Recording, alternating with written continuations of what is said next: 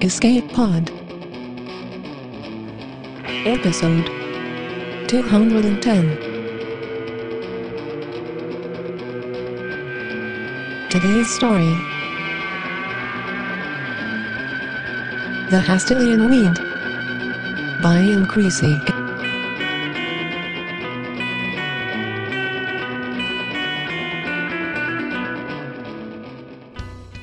Hello, and welcome to Escape Pod. I'm Steve Eley. It's the dog days of summer here in Georgia, and the last thing I really want to think about right now is being outside. But if it has to be contemplated, it's best to contemplate it someplace cooler and less muggy, like England. So here's a very British, very outside story. We present The Hastillian Weed by Ian Creasey. Mr. Creasey lives in Yorkshire and has dozens of short stories in markets small and large, including Realms of Fantasy and Orson Scott Card's Intergalactic Medicine Show. He's appeared twice in our horror podcast Pseudopod, and recently here with his story This Is How It Feels. And yes, he does enjoy gardening. The story is read for us by Marc Bell, host of the excellent Director's Notes podcast, which goes in depth on independent filmmaking with commentary and interviews. It's been a while since he's read for us, and I'm happy to have him back again. Check out his work at directorsnotes.com. So put on your hat and gloves and bring a big set of shears. Story time grows thick in these parts.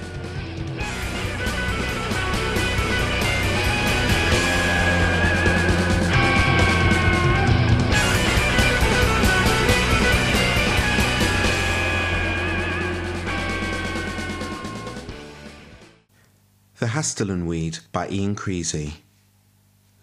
Since we have so many new faces, I said to the half dozen volunteers, I'll start with a tools talk. Safety points for the spade. The most important is that when you're digging, you push with the ball of your foot. I picked up a spade from the pile and demonstrated by digging up a bluebell grown by the hedge. From the large bells around the stem, I knew it was a Spanish bluebell, a garden escape that, if left unchecked, would hybridize with the natives. Too late now, though. You can tell the British bluebell because the flowers are smaller, deeper blue, and they're usually on one side of the stem, so the plant droops under their weight as if bowing down before its foreign conqueror. There's hardly wood left in England where you'll see only native bluebells. Or you can use your heel on the spade. I heaved the invader out of the earth and tossed it aside, knowing it would safely rot. But you should never press down with the middle of your foot. The bones in the arch are delicate, and you can injure yourself. I turned to the alien. Of course, that may not apply to you. I guess you know where your weak points are, if you have any. The Hastillian picked up a spade with her grey, double thumbed hand. Your lawyers made me pledge not to blame you for any accidents, but I know how to dig. I have a most adept shoveler ring I can show you. Her translator spoke with the neutral tone of a BBC newsreader, so I couldn't tell whether she was joking. That won't be necessary, I reassured her. I'm sorry about the lawyers, but everyone has to sign to say they understood the safety talk. Liability insurance costs a fortune these days. I handed out a pile of forms to the human contingent. Head office had already cleared the alien. What was her name again? Holly and Brown Rice? Ollie Bryce. When you carry a spade, you keep it down by your legs, parallel to the ground, holding it at the point of balance. I demonstrated, balancing the spade on one finger before an arthritic tremor made me hastily clutch the shaft with a full grip. This is so that if you fall, the spade goes harmlessly off to the side. You don't swing it around or carry it over your shoulders, because if you trip, you could chop someone's head off, and then we'd lose our no claims bonus. As I mentioned each incorrect use of the spade, a hologram made comic pratfalls to illustrate the dreadful consequences. When you're not digging with it, you don't hang it on a branch, or lean against a tree, or leave it in a trench with the handle sticking up. You place the tool flat on the ground in an out of the way spot with the blade pointing downwards, so that if anyone does tread on it, they don't have a Tom and Jerry moment. Holographic cartoon characters chased each other around the flitter park, tripping over spades and treading on rakes that sprang up to whack them in the face. Any questions on the spade? No? We also have mattocks and bow saws in the flitter, and I'll instruct you on those if we need them. But for now, if you've all signed the waivers, we can get on and attack some weeds. I counted the forms to make sure everyone had signed. Six volunteers. It was the biggest Sunday group I'd run for years. Maybe I could entice some of these newcomers into coming along regularly. It would be good to chat with new people. When you live alone and all your old friends have died or emigrated, it's hard to get any conversation except with voice activated appliances. Everyone picked up a spade and we headed down toward the river. It was a beautiful day to be outdoors. The sun blazed through fleecy clouds gamboling across the sky, and the whirling wind turbines atop the valley showed that there was plenty of breeze to cool us down while we worked. Yellow flowers of lesser celandine shone in drifts under the trees. Lower down, the trees gave way to brambles and great swathes of ramson, their small white spikes just beginning to bloom. I tore off a leaf and crushed it under my nose, inhaling the scent of wild garlic. The path turned left at the riverside. Small patches of darkness began to appear among the bluebells, like drops of poison spilt in the undergrowth. The blotches grew bigger, along with the plants that made them. Tall, dark fronds sucked in the light, like succulents drinking every drop of desert dew, not wasting a single red, blue, or green photon. The shadowy ferns swallowed the colour of the spring countryside, leaving only darkness growing by the river. I clutched my spade tighter. Here we are, I said. This is Hastillian blackweed. One of the new volunteers stared at the weed as if it was Satan wearing a Manchester United scarf. The alien plot to conquer the earth, he said, delivering the line as though he'd been saving it up all morning. At my age, I don't recall names so well as I used to. We'd had a round of introductions before the tools talk, but the effort of memorizing one alien had squeezed out all the humans. Yet his Save the Memes t shirt jogged something in my brain. Tim, was it? Jim?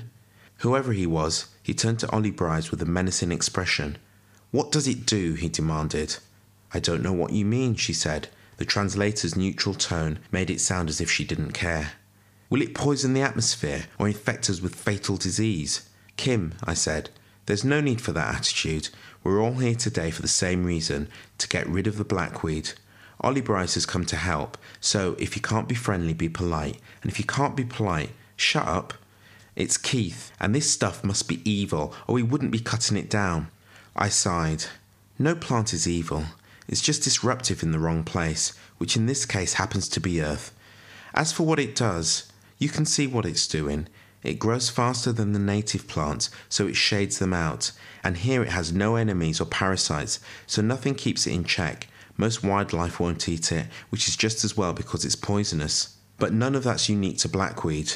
Introduced plants have been causing havoc for centuries. Rhododendrons look lovely in the garden, but out here they poison sheep. We battled Japanese knotweed for decades before we finally got rid of it. On the other hand, I walked a few paces to a small bamboo like stem. With Himalayan balsam, we eventually had to give in. Beekeepers like it because bees love Himalayan balsam, but conservationists hate it because it promotes erosion and crowds out other plants and doesn't support water voles or other mammals. Yet it's so well established there's nothing we can do. That's the key point. The quicker we tackle the blackweed, the more chance we have of stopping it. So let's get on with it, shall we? The volunteers did not look especially eager to start. You say it's poisonous, said a woman with thick framed glasses and hair the vibrant copper of dogweed in autumn. On the walk down, her shiny new boots had been baptized with mud. I've always found the Scottish accent particularly sexy. No doubt she'd be more eager to talk if she thought I wasn't trying to poison her.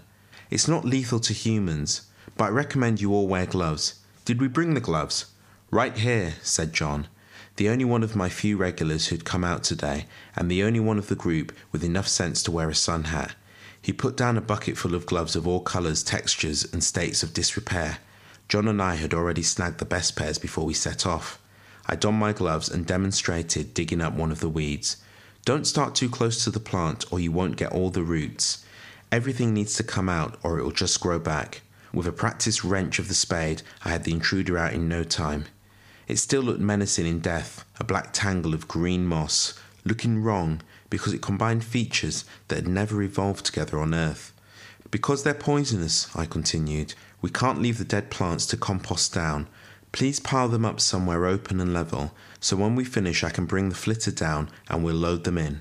If you have any questions, speak to me or John. We're both qualified first aiders, by the way. And if you didn't catch it before, my name's Ben.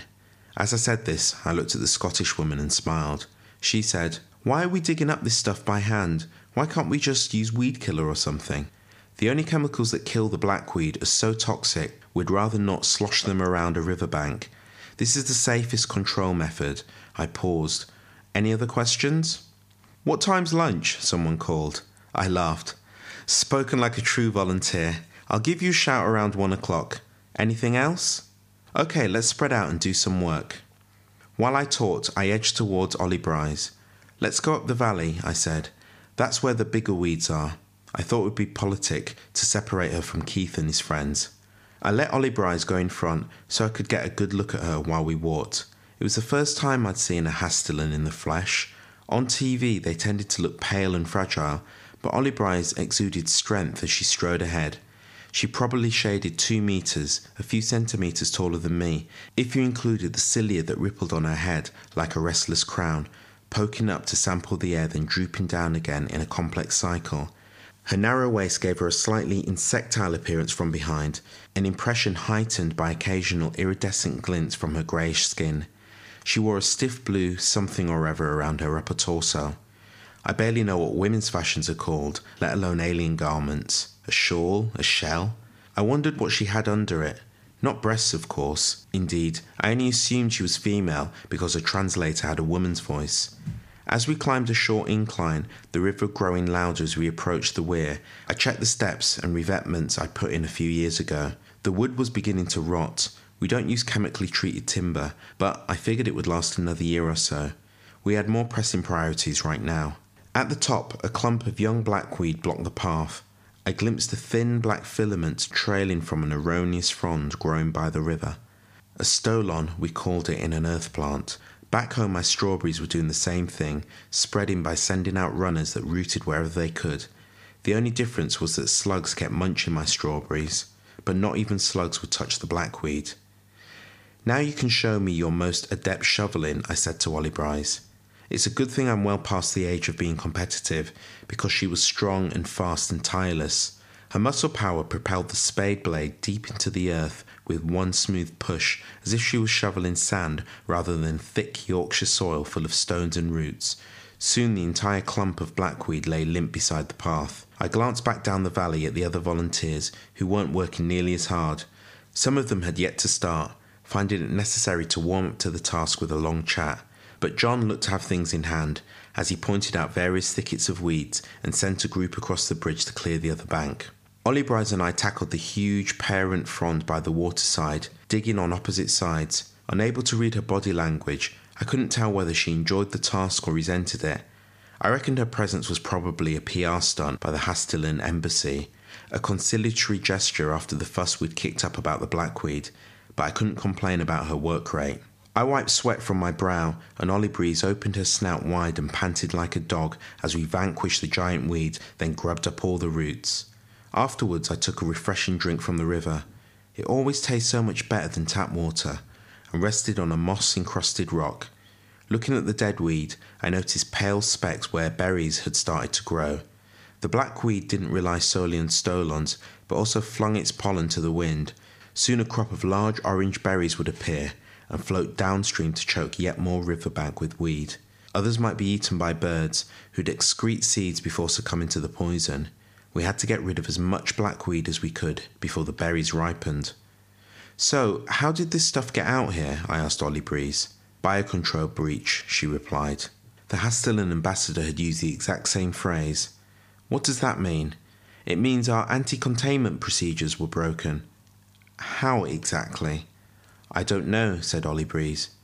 Does anyone know? I asked, trying to remain patient. The embassy had been apologetic but evasive. If Ollie Breeze was going to be out here all day, I'd keep asking until I got an answer. She paused, staring at a twig caught in an eddy below the weir. There's nothing more I can say. Don't you think we deserve an explanation? This is our home. You live here? I thought, I live on this planet, yes and I've been a woods warden in West Yorkshire for 30 years, 20 of them unpaid, I added to myself. I'm sorry, she said. I do think you deserve an answer, but I've been asked not to talk about it. I threw a stone into the river with an angry splash. Don't you see how bad that looks? It makes people like Keith think you're really trying to poison the earth. That's what I told my mother, said Ollie Breeze. She's embarrassed, that's all, and she asked me to keep quiet, but I don't want to lie. I'm not a diplomat, so I shouldn't have to. Your mother? She's the ambassador. The embassy is one big family sisters, cousins. The translator beeped to indicate another uninterpretable concept. They bring their offspring with them, and of course the kids get bored, stuck on a primitive world with nothing to do, so they come out here and get high. I frowned, wondering if the translator had spoken correctly. The moors aren't especially high, not compared to the Lake District. Or did she mean the blackweed is a drug?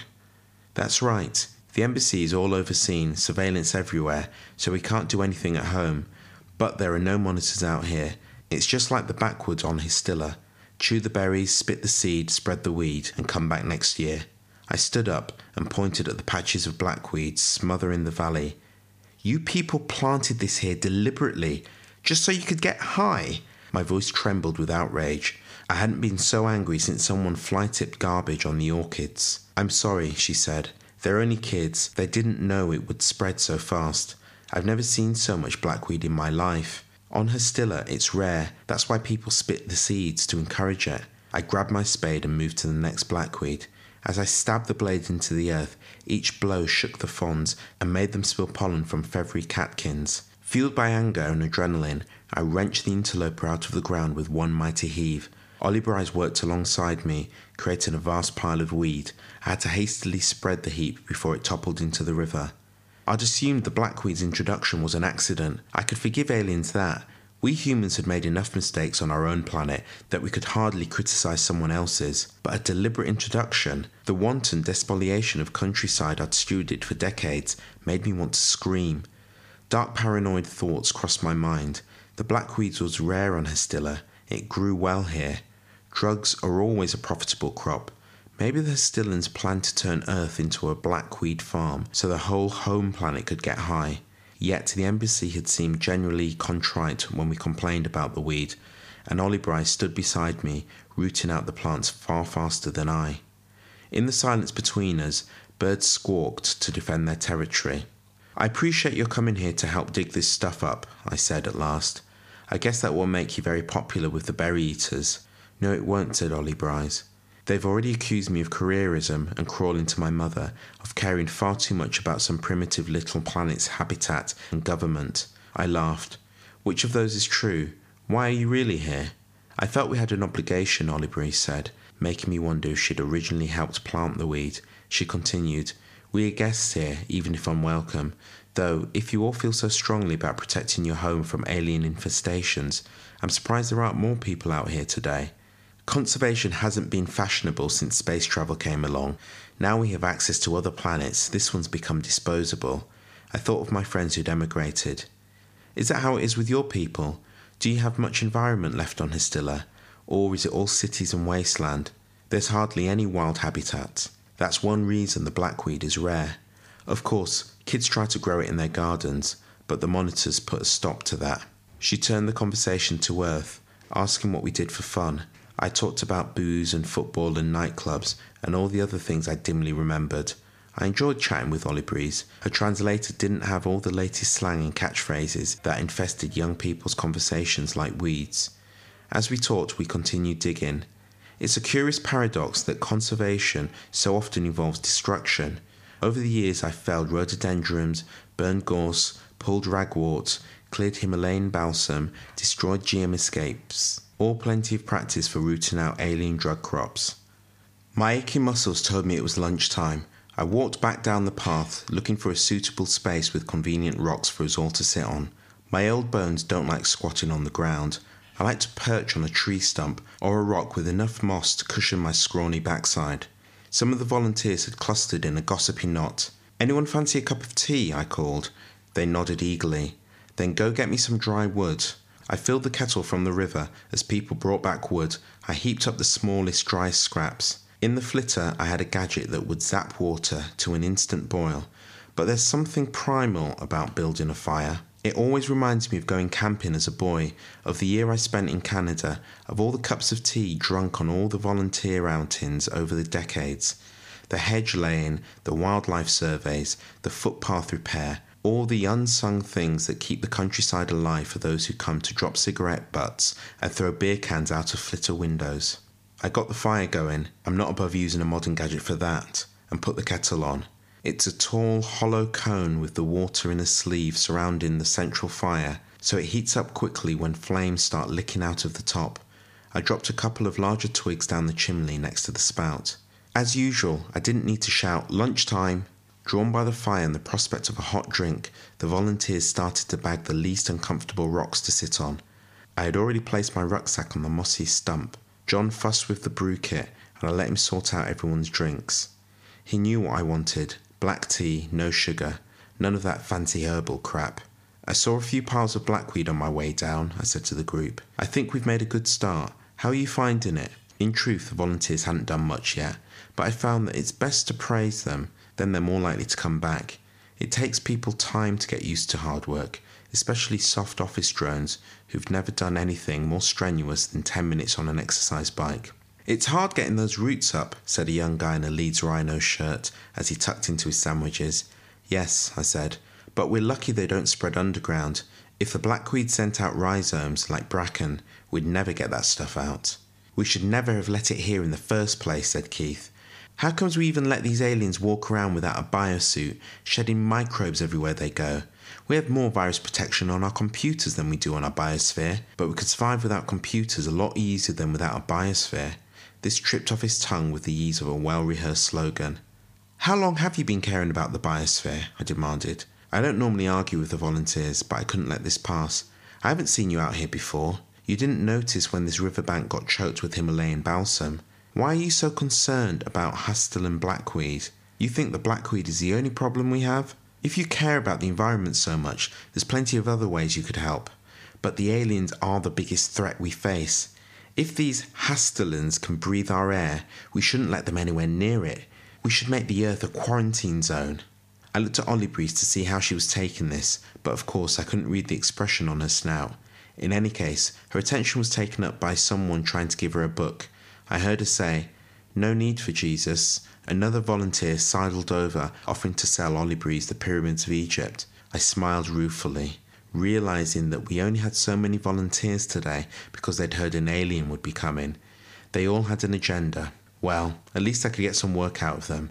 Maybe the experience of doing something useful for once might give them a taste for it. Okay, if everyone's finished their lunch, let's get back to work. I went down to the river to get some water to put out the fire. As I climbed back up the bank, I heard a cry of ouch from Ollie Bree's translator, followed by a fusillade of beeps. Sorry, said Keith, in a distinctly unapologetic tone. I'd help you up, but I don't want to get germs on my hand. I dropped the kettle and ran to the path, where I saw Ollie Breeze picking herself up from the ground, brushing dead leaves from her carapace. What happened? I demanded. She tripped over my spade, the one I'm using to remove unwanted alien organisms, said Keith. Have you got any bleach so I can sterilize it? His spade, Ollie Breeze began, then stopped. Her agitated cilia slowed to a stately wave, as if exercising diplomatic restraint. Was your spade placed flat on the ground with the blade pointing down? I asked Keith.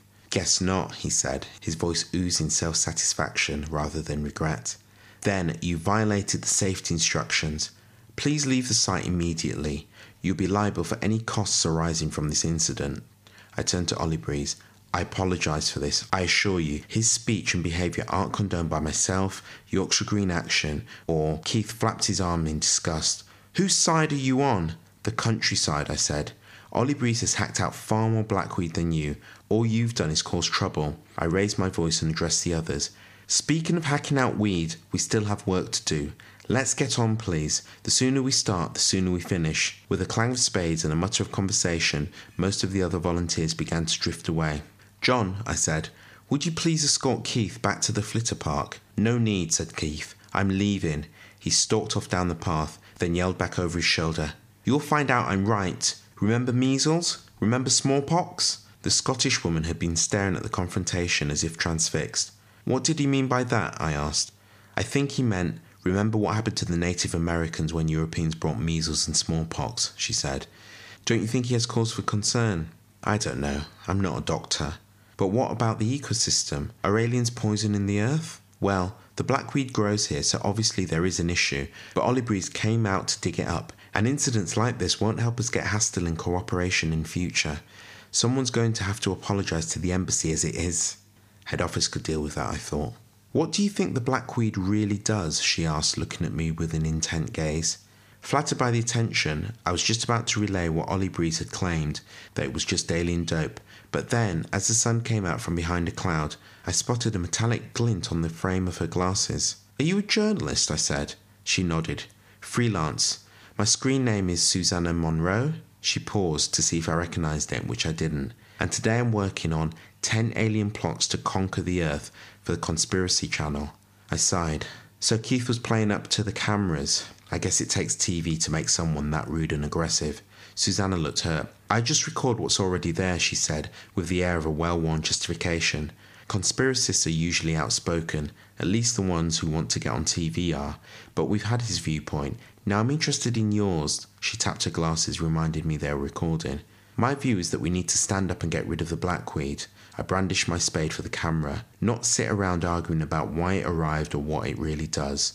There are more important things to worry about. More important than alien schemes to conquer the Earth. More important than hypothetical schemes, yes. There's plenty of real, practical environmental problems to solve. She waved a dismissive hand. If you want to talk about global warming, save it for the Nostalgia channel. Do you freelance for them as well? Because there's a lot I could say. I stopped, realizing I was in danger of coming across as a haranguing obsessive like Keith. No doubt Susanna's raw footage became fodder for all kinds of clip shows, a parade of earnest Cassandras, each with their own pet peeves. They mostly use archive footage, she said, like experts talking about the next ice age or the oil running out or the population time bomb. Environmentalists are always crying wolf. Yes, but there are wolves out there. Metaphorical ones, anyway. The real ones mostly died. And don't those wolves include the Hastillians? I turned away and pointed to Ollie Bryce. Why don't you ask her? I said, weary of the fruitless debate. In a lifetime of watching TV, I've never seen talking heads change anyone's mind. Oh, I intend to. Susanna's voice softened and she touched my arm. If I gave you a hard time, don't take it personally. It's only television. I do take your point. That's why I've been digging up Blackweed too. I appreciated this apology, even if it were only a journalist's veneer of human feeling to dissuade me from objecting to the footage. The work continued. Ollie Breeze dug alongside everyone else, doing her best to ignore the rugby shirt guy talking about the golden lights he saw back when his mother disappeared. I sent him over the bridge to attack weeds on the other side. As the volunteers grew used to the task, they speeded up, creating heaps of dead blackweed. Some of the larger fronds bore catkins, and even a few early berries. We were just in time, helped by our research on the environmental cues that spurred the blackweed's life cycle. The group spread out along both sides of the river as we searched for remaining clumps of weed. I knew we wouldn't clear the entire valley today, but if we could keep attacking the weed faster than it spread, we'd succeed eventually. I felt relaxed enough that I took time out to give an impromptu flower ID course, pointing out red campion and wood anemone, and talking about classifications and how to use field guides. Susanna asked me about the bracket fungus sprouting from dead trees like pairs of ears. I couldn't help wondering if she was merely humouring me to garner footage for eccentric Englishmen or some such, and yet, if someone wanted to record me for posterity, who was I to keep my knowledge to myself? I enjoyed the attention, and as usual, I was tempted to prolong the day's work, since I only had my empty house to return to. But they're volunteers, not slaves, and you can't overwork them if you want to see them again. About four o'clock, I headed to the flitter so we could start loading up the weed, ready for the incinerator tomorrow. Hovering over the river, I could see the difference we had made. On last month's survey trip, I'd seen dark blotches all along the banks. Now the darkness was concentrated into piles of dead weed. In the gaps left behind, nettles and stitchwort and sanicle would grow, but mostly Himalayan balsam in long pink ribbons edging the river. Most of the volunteers stood by the bridge, waiting for me to set the flitter down. I wondered where Ollie Bryce was, then saw her upriver. She was scrabbling through a blackweed heap as if she'd lost her wallet. I saw her put something in her bag, but to my surprise she kept on searching, while occasionally lifting her head as if to spot anyone approaching along the path. I reached for the binoculars. As I focused on Ollie Breeze, I glimpsed what went into her bag something small and orange. She was searching through the blackweed for the few nearly ripe berries. I zoomed over and landed the flitter, not caring that the front scraped on alder and the back squished down into a bog. Then I leapt out, hurting my knees as I landed, and shouted, Put the bag down! Breeze turned towards me. It's not what you think, she said. How do you know what I think? I demanded. You think what they all think Keith and Susanna and all the people who dab graffiti on the embassy walls. You're a nasty, suspicious lot, and this is a nasty, primitive, horrible little planet. Ollie Bree's translator was expressionless as always, but something about a furiously roiling cilia reminded me of my niece exploding into a tantrum. Just because she was taller than me and worked twice as hard, I'd assumed Ollie was an adult, silly of course. Maybe she was more like a teenager, or maybe I was reading too much into the combination of alien body language and a toneless translator. I'm not like Keith, I said. I don't think you're evil, not without more evidence, I thought. But it doesn't look good pocketing the berries. What were you going to do? Find somewhere else to plant them? No, I just wanted to get high with my friend. She paused and I waited for her to compose herself. They've been saying I'm climbing the career stairway, crawling to my mother and the natives. You don't know what it's like when there are so few people your own age and they all start ignoring you and making comments behind your back that you're meant to overhear. When I saw that a few berries were ripe, it looked like a chance to win them over. I could say I'd saved the last harvest and we could celebrate together. Can't you let me keep them? These are the last. You said when you chew the berries, you spit out the seeds so the blackweed grows again. We won't do that, I promise. Could I believe her? She had certainly worked hard today, but maybe that was just a ruse to get me to trust her. Even if I credited her intentions, could she control all her friends, the ones who'd planted the weed out here in the first place? The volunteers were filing up the path, on their way to help load the blackweed into the flitter. I had to make a decision quickly. I felt sorry for Ollie Breeze. I could imagine the tension within a small embassy, the isolation of being ostracized. Hell, I know what it's like to be lonely, but my loyalty was to Earth, to the countryside. I couldn't let her walk away with the berries in her bag, not when they might sprout into yet more blackweed, blighting the land. I held up my hand. Ollie Breeze's cilia drooped like wilted flowers. I understand, she said. I would do the same for my home world. She handed me a plastic box half full of orange berries. That's all of them. Thanks, I said. Then I thought that my translated voice probably sounded as expressionless to Ollie Breeze as hers did to mine, so I made sure she knew I meant it sincerely. I said, Thanks again for everything you've done today. As Susanna and the others approached, I quickly hid the berries inside my coat to protect Ollie Breeze and myself from the journalist's gaze. People began heaving dead fronds into the flitter. The river gurgled tirelessly, but we were weary when we finished loading the dark cargo. The breeze had picked up and the sun cast long shadows of wind turbines down the moors. I called the group together for a few final words. I appreciate all your efforts here. Clearing the blackweed is an important job which will help the ecosystem and stop wildlife being poisoned. On behalf of all the birds and water voles, thanks again. I tried to catch people's eyes as I spoke. Ollie Breeze, Susanna, and the conspiracists and the missionaries attracted by the lure of the alien. But there's plenty of other things that need doing. Over the coming months, we've got coppicing, pond maintenance, GM pollen counts, lots of exciting things, if not as glamorous as alien killer weeds. Next week, it's footpath repair, and I hope you'll come along. Until then, thank you and good night. The volunteers dispersed, walking back to the flitter park much muddier than they'd arrived. Ollie Breeze lagged behind, trudging up the path, brushing against nettles because she didn't feel their sting or didn't care. I felt a pang of empathy, realizing that she had no reason to rush home. I imagined how she had hoped that by tonight she'd be popular again, whereas now she only had more loneliness to return to. I called out instinctively, Ollie Breeze? She turned round and returned to the bridge, where I stood gazing at the rushing water. This spring it would carry no blackweed berries downstream. I'm sorry, I said. I guess it's hard for you to go home empty handed. I hesitated, wondering what else I could say. I've seen your embassy on TV. It's just a few buildings, but there's a whole world outside, and it's not all nasty and primitive or full of people like Keith. Some of it's beautiful. I've seen the brochures, said Ollie Breeze. I remembered that the Hastillians were rich from licensing their technology. Of course, the embassy would be deluged with offers from travel agencies, tour operators, and the like. I had little to offer Ollie Breeze that she couldn't buy herself if she wanted it. Except, when we were researching the blackweed's life cycle, we built a habitat to replicate its natural environment. Back at the YGA Centre, there's a Hastillian dome with the same atmosphere, the same heat and light as your home planet. If you wanted somewhere to hang out, somewhere to get away from your elders, I could let you use it. Really, said Ollie Breeze. I think some of my broodmates would like that. It sounds just the place for those who are always complaining about the smell of your air. Her double jointed arm made a sweeping gesture into the wind. But what would you want in return? I could think of lots of things. I wished Olibreeze would come back next week, become a regular volunteer, and endorse a message about the importance of looking after your planet. But as I opened my mouth to ask, I realised I was just being as selfish as everyone else who tried to use Olibreeze for their own end. Instead, I said, What do you want?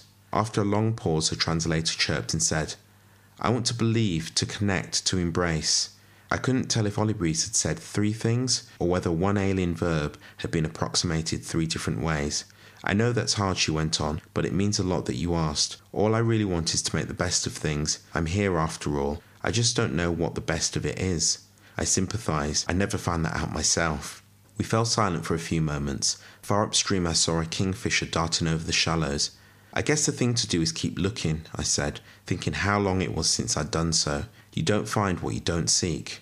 Where would you suggest I start? Olibreeze asked. The translator's monotone gave me no clue whether the question was genuine or sarcastic, but I felt I owed her the benefit of the doubt. I said, Earlier you asked what we did for fun. That seems as good a place as any. I could show you a few things. As soon as I said this, I realised that the delights of my allotment or my collection of Northern Soul classics might prove a little staid for a star hopping adolescent.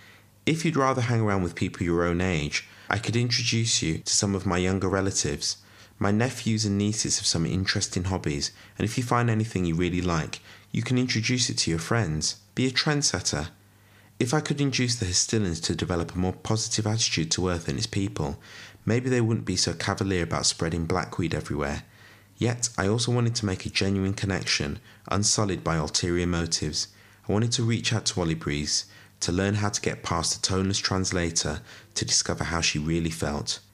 It would have to be something even better than eating blackweed, she said, if it were to make the brood enjoy being here, rather than sneering in the embassy and feeling homesick in your Hastillian dome. I can't promise that.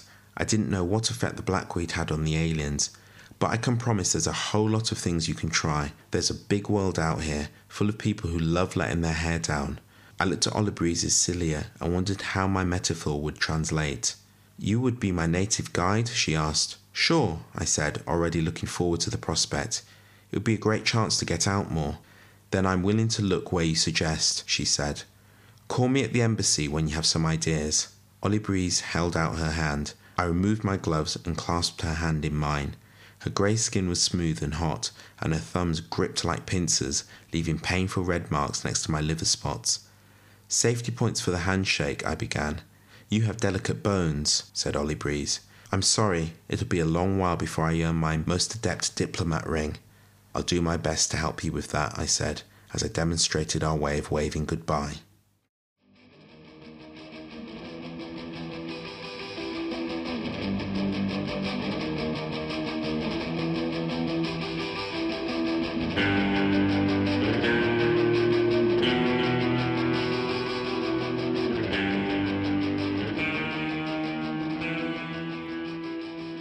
And that was our story. I like this one quite a bit for its simplicity and, honestly, its realism. As I said at the start, I live in the southern US, which is pretty much taken over by kudzu, originally a Japanese ornamental plant. The standard joke here is how do you plant kudzu? Throw a brick and run the other direction, fast as you can. Aside from kudzu, I'm not much of a gardener. We have a nice house with a nice lawn. I mow it, and Anna takes care of the flowers and bushes. There is one exception. I have a small collection of carnivorous plants. Just a white trumpet pitcher plant, some Venus flytraps, and threadleaf sundews. I'm fascinated by them. They're marginally useful. The pitcher plant does keep wasps down around our deck, but mostly it's the exotic aspect and thinking about the idea of them. They're easy to grow. They're all bog plants. They need lots of water and really, really bad soil. I'm using a mixture of peat moss and sand. They evolved to eat insects because in ground that bad, it's the only way to get nutrients. Darwin wrote a whole book about carnivorous plants, called the Venus flytrap, quote, one of the most wonderful plants in the world. There's something about the persistence of that sort of random inventiveness that gets me. Life persists. It finds ways. Unfortunately, sometimes those ways are too specific. The flytrap and several kinds of North American pitcher plants are in immediate danger of extinction because the wetlands where they grow are being developed away. A few million years of cleverness can't stand up to us. But that it happened, that the Venus flytrap exists at all. I have to agree with Darwin. It's pretty cool. Escape Pod is a production of Escape Artists Incorporated and is distributed on a Creative Commons Attribution Non Commercial No Derivatives license. All other rights are reserved by our authors. If you like this week's story, please tell a friend or blog about us, and if you really liked it, we hope you'll consider leaving a donation of money, not psychotropic plants, via the PayPal link at our site, escapepod.org, to help us support our authors with money. Also, check out our sister podcasts, Pseudopod for Horror and Podcastle for Fantasy, at their .org domains. Our music is by permission of Daikaiju. You can hear more from them at daikaiju.org. That was our show for this week. We close with a quote from Transcendentalist writer Ralph Waldo Emerson, who said, What is a weed? A plant whose virtues have not yet been discovered. We'll see you next week. Until then, have fun.